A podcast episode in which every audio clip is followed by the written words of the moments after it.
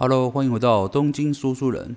不知道你最近有遇到这几个问题呢？例如说，生活中有很多事情很烦，抓不到重点，老是觉得每天很努力，但是却一团乱。哦，或者是你是个考生，哦，考试内容很多，科目又多又杂乱，不知道如何整理，怎么有效率的读书。哦，或者你今天是个老板或主管，你觉得下面很多事情需要你做判断，但是你好像看事情的角度总是不够透彻。好，希望可以增加做决断的准确度哦。其实这三种情况都是同一种情况哦，就是怎么样，资讯太多。我们现在的生活资讯实在越来越多了哦，所以说我们每天平均都会收到好几万则的讯息在你眼前出现。所以说要怎么样，如何啊、呃、把这个生活中的这么多讯息做一个整理，然后迅速做出一个判断，或者是迅速抓住重点哦。我觉得是一个非常重要的技能哦。那我们今天本集就是要讲如何有技巧的整理这么多生活中的资讯。如果你有兴趣的话，我们就开始吧。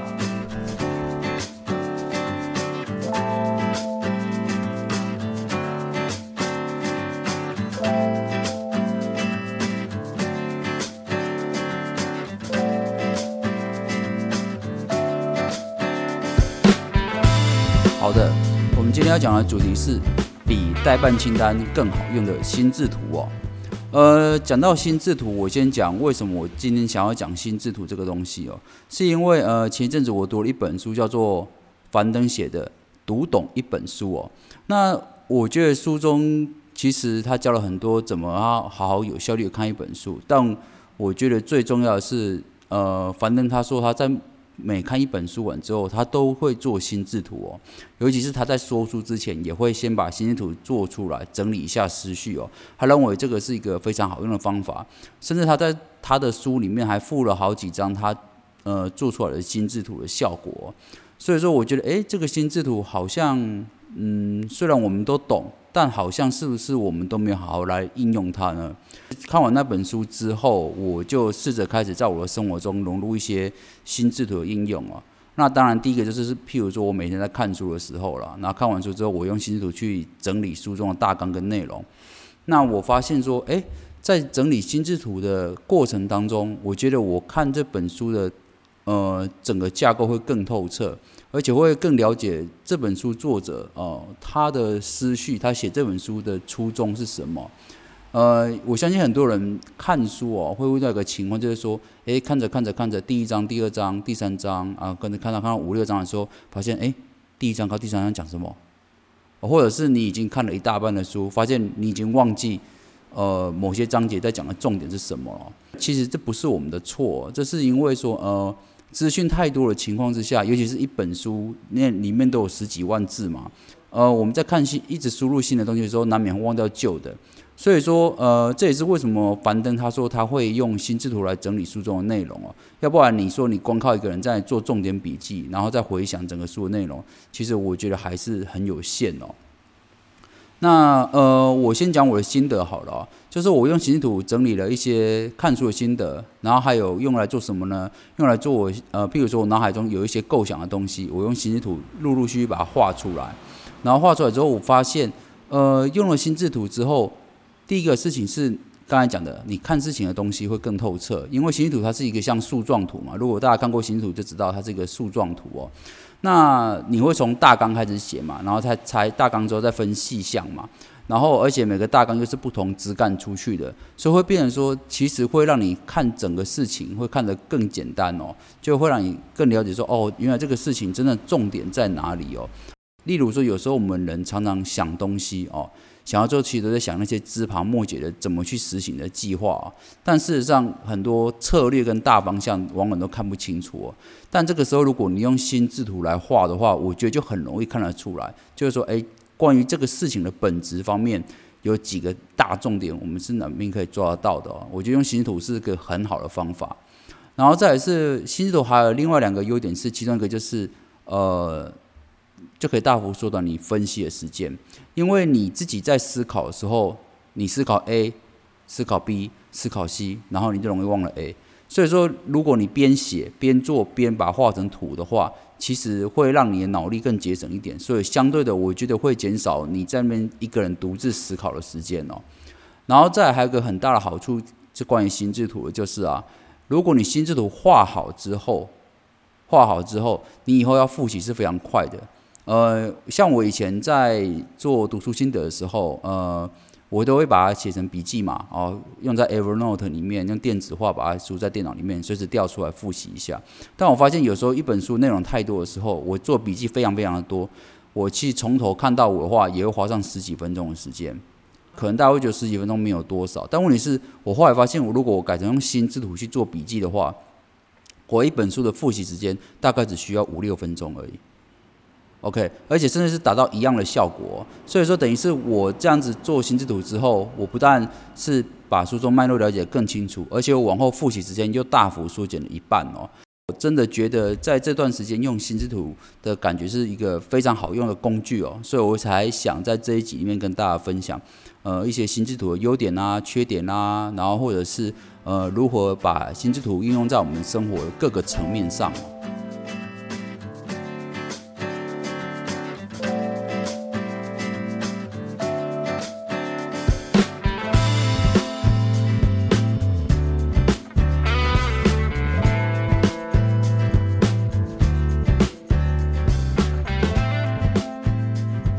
好的，那为了要好好把呃心智图更加活用哦，所以我还特别去买了一本书，然后这本书的书名叫做《心智图笔记术》哦。这本书的作者是胡雅茹哦。那为什么会选择他的书？是因为他本身已经出过四本关于心智图的书哦，这本已经是他第四本了。那我相信一个人在同个领域能够出到四本书，表示他在这方面一定是非常专业哦。所以虽然有很多其他的书籍可以参考，但我还是买了这本来看。那买来之后我也没有后悔，然后接下来我来把书中的重点整理给大家哦。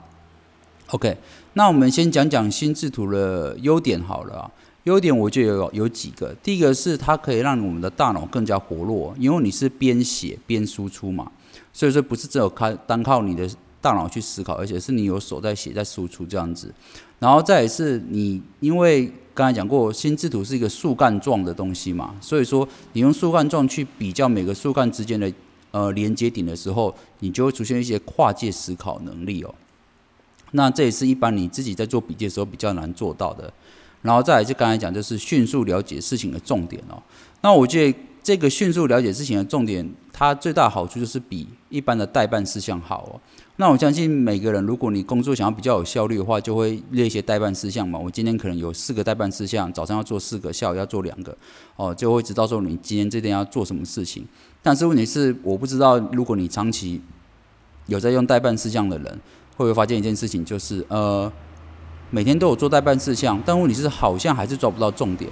哦，或者是代办事项很多，然后我每天努努力把代办事项做完，一直打勾打勾打勾，感觉很有成就感。可是下班之后好像还是少了一点什么东西的感觉。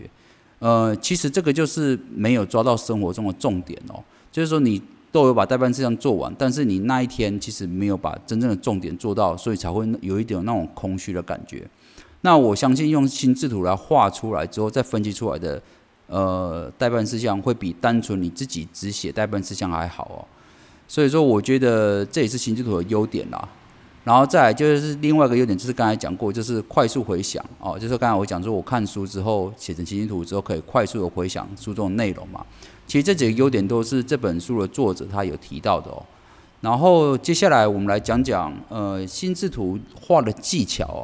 呃，讲到心智图，刚才讲过，大家都知道它这个树干状在做分支出去哦。那它这些技巧方面的话，我觉得可以分享有几个哦。第一个是，当你在画心智图的时候，呃，请以功能哦，分析功能为优先哦。就是说，呃，你不用担心说写的字太简短哦，或者是写太潦草哦，或者是画的不漂亮，这都没有关系。因为心智图最重要是让你自己先看得懂，除非说你今天这本心智图是要跟别人做分享的，要不然的话，如果只是自己想理清一些事情、想想事情的话，只要尽量用词简短是最重要的。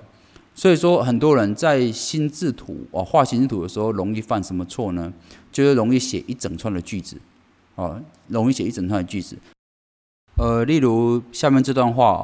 闲聊不用花上半毛钱，只需要把握要领，认真的对待每一次相遇，就等于朝着致富的道路前进第一步哦。那如果我把它画成心智图的话，我解决重点就会变成闲聊、把握要领、认真、相遇，就是我只截取其中的重要的 keyword、哦、然后来当成呃心智图的枝干哦。所以说心智图它最重要的是你不要把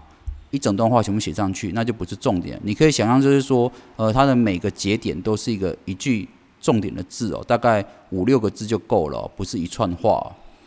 然后再来就是呃，画心智图的时候，因为会很多枝干嘛，所以说呃，这边作者建议说，画心智图的时候最好准备比较多支颜色的笔哦。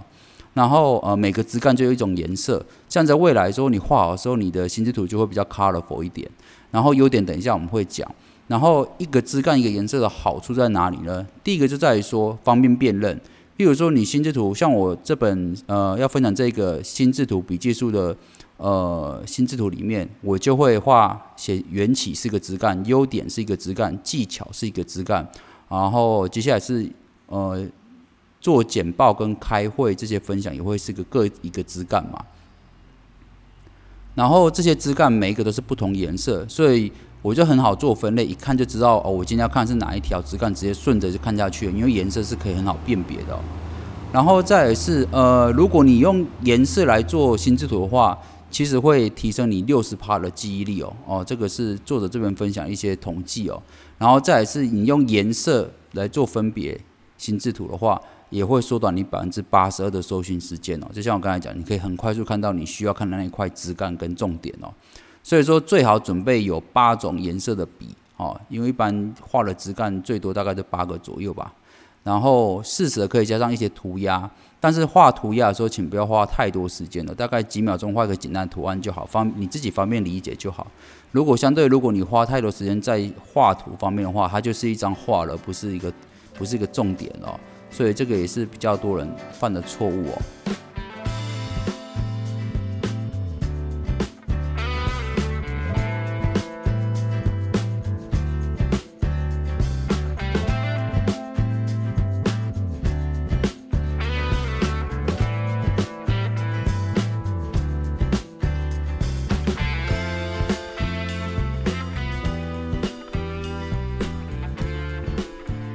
然后再来是我们画心智图还比较容易犯的错误，就是说会想要一次把它画好，其实不需要，因为画心智图本来就是一个你边想边输出的一个过程哦，所以修改是很正常的。所以说呃，我们画心智图不用想说一次一定要把它画好，其实它是可以适时的做修改哦。那讲到这边，我就会比较推荐用呃软体式的 A P P 啦，用。软体做心智图的话，你可以随时用，嗯、呃，你哪边要改，哪边要修正，你随时用拉来拉去就可以修改心智图的结构。那如果你用纸笔画的话，就比较困难一点啊，就是你要改的话可能会比较困难一点这样子。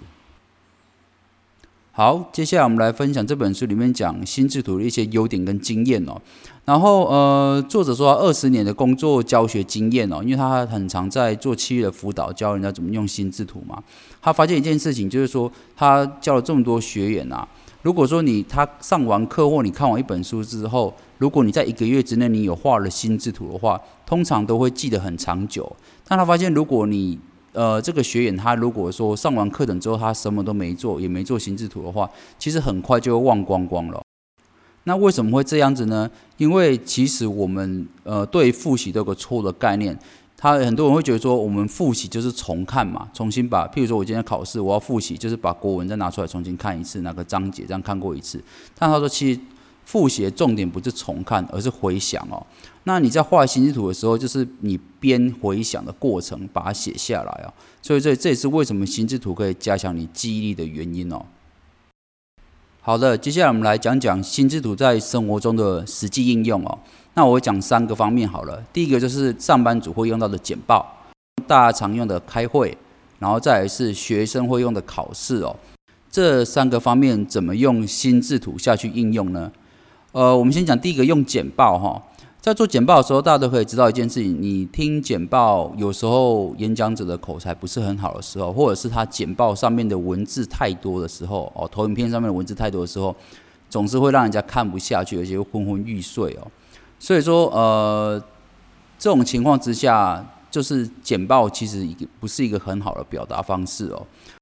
而且，就算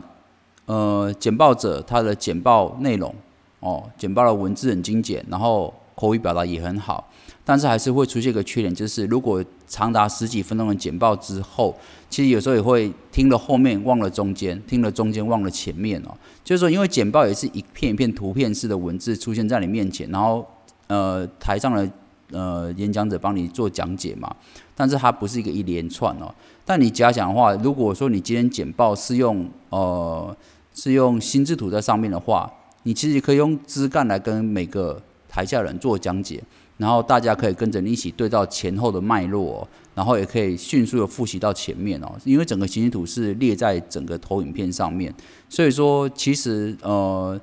做简报的话，用心智图的话，其实会让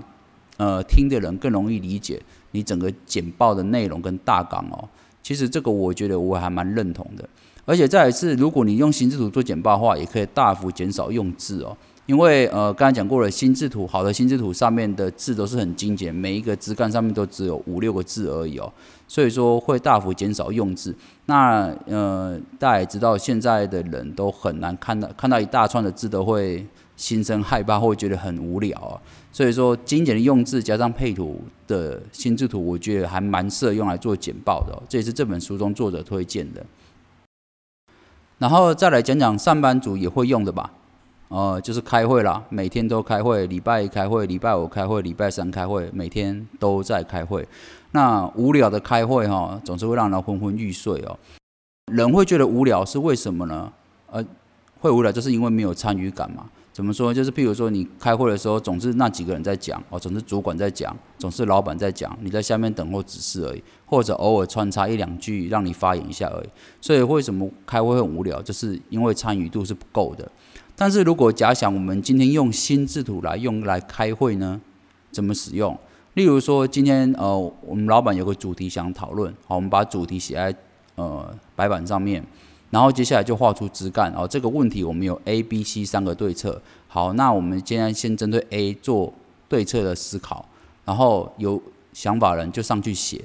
好，等于是说这个心智图是大家一起来完成的，而不是一个人在上面写的。譬如说，哎，我觉得对 B 这个对策的话，我觉得我有什么想法可以更细节的执行，你就把你就上台去把它写在 B 的分项上面。然后有些人可能对 C 方面的对策比较有想法，他就去写 C 的 C 的对策枝干上面去。所以说，一个会议下来之后，其实大部分人都会参与到，几乎每个人都会写到。那你这样的情况下，这个树状图是由大家一起完成的，相对我觉得会比呃一个人在上面主导会议，然后要大家来发言会好很多。而且边写边思考，你你在写的时候，你会知道别人别的枝干写的什么东西，也不会重复到讨论一样的东西哦。所以说，我觉得呃心智图用来开会也是一个非常不错的方式哦。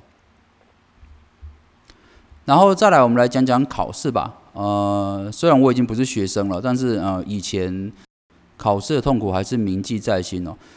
我觉得这本《心智图笔记术》里面，它还分了蛮多章节在教你考试的，尤其是公务员的考试、国家考试这种比较大型的考试，或者是考联考之类的哦。所以说，如果你今天有这种考试上需求的人，我觉得蛮推荐你看这本书的，因为这本书里面有蛮多章节在讲关于怎么用心智图去准备考试，然后我这边只列举其中几个重点哦。呃，第一个是说，如果你今天真的想考公务员哦，想考大型的考试的话，请每天花至少八个小时哦，请把自己当上班族哦，就是说你每天的呃读书时间一定是固定的哦，而不是说我今天时间比较多就读十六个小时，明天没空我就读六个小时。他说一定要有固定的看书时间。然后第一个是呃参考书，他说很多考试的书非常多种，很多出版社出，但他说请你到书局去挑一本你觉得顺眼的参考书就好，拿起来翻一翻，觉得不错的就可以了。他说其实这些书籍都大同小异，我们今天只要拿到一本可以顺眼的书就好了。 OK， 那你拿到这本书回去之后，你要做什么事情呢？他说呃其实考试就是这个样子，你拿回这本书之后，你把书中的比重哦每个章节稍微先看过一次之后，你知道呃这本书的章节总共有譬如说十二章，十二章各每个章节各讲哪些重点，那你就知道这个科目大概在读些什么东西，然后接下来直接去研究近五年来的考古题哦。然后呃，他说因为五年之前的考古题那就太久远，就比较没有参考了。他说研究考古题是想是让你先知道说每个章节它出题的比重有多少，也就是说，譬如说这个这个科目里面有十二个章节，但总是会有几个章节是比较重点，所以它考古题会出比较多嘛，那就是针对这几个章节去特别加强哦。所以说，呃，我觉得光听这三个方法，就会觉得，哎，他对这个公职考试还真的颇有心得哦。那，呃，我记得刚才讲过，有兴趣的人哦，可以去看看这本书哦。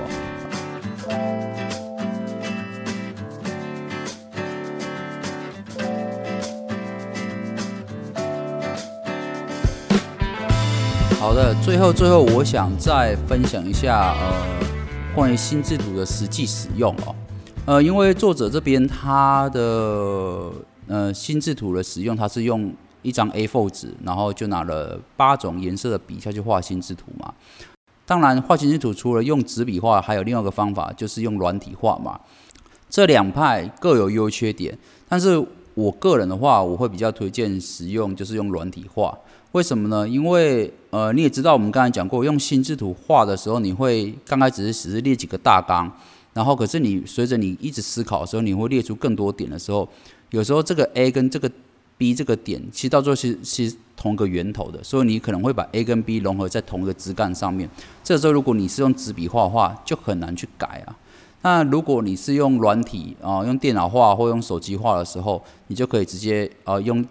滑鼠拖拉过去，它就会融成一个新的枝干哦。所以说，其实相对之下，我觉得如果心智图大部分是用来思考事情、整理事情的时候，我个人会比较 prefer 就是用软体来做心智图哦。我先前刚开始要画心智图的时候，我去看过很多软体哦。那我这边分享一下好了，就是说，呃，我主要的需求是我希望我的心智图画好之后，我可以在手机上看，也可以在我的 Mac 上面看。哦，就是说我可以随时在不同装置做切换哦，看我已经做好的心智图或立即整理哦。然后再来是我希望这个心智图是很简单操作的哦，不要太复杂。然后而且它的画面是很简洁干净的，因为我觉得干净的环境来思考会比较好思考。所以就这几个点来看的话，我比较过蛮多 A P P 的。然后最后我选择用的是 MindNote 这个 A P P M I N D N O T E 哦。那这个软体是苹果 iOS 系统的、哦，它在 iPhone 跟 MacBook 都可以下载，而且它是免费的。哦，但它有付费的 Plus 版，但 Plus 版目前我也没有用到，因为我先前有试用过，但我发现 Plus 版本的功能我也用不到哦。它的免费版就可以做心智图，而且没有限制笔数，然后而且枝干什么都没有限制，所以我觉得就简单来做心智图的话，这个是一个非常好用的软体，而且它的它是用 Apple 的 iCloud 做云端同步，所以说你用 Mac 做的笔记哦心智图，用手机可以看，用手机做的哦 Mac 可以回去修改都 OK， 所以也完完成了我想要跨装置同步的呃功能哦。这边推荐给大家，如果你想用软体做心智图的话 MindNote 这个我觉得还不错。好啦，以上就是本期的节目内容。那我希望呃大家都可以好好应用心智图这个工具哦，因为是一个呃不太花你任何成本的，然后可以让但是却可以让你思考更加清晰的呃一个技巧哦。然后我相信学完之后对呃你生活各个层面都可以拿来做应用哦。然后希望本集的节目内容可以帮助到大家咯。我们东京说书人下回见。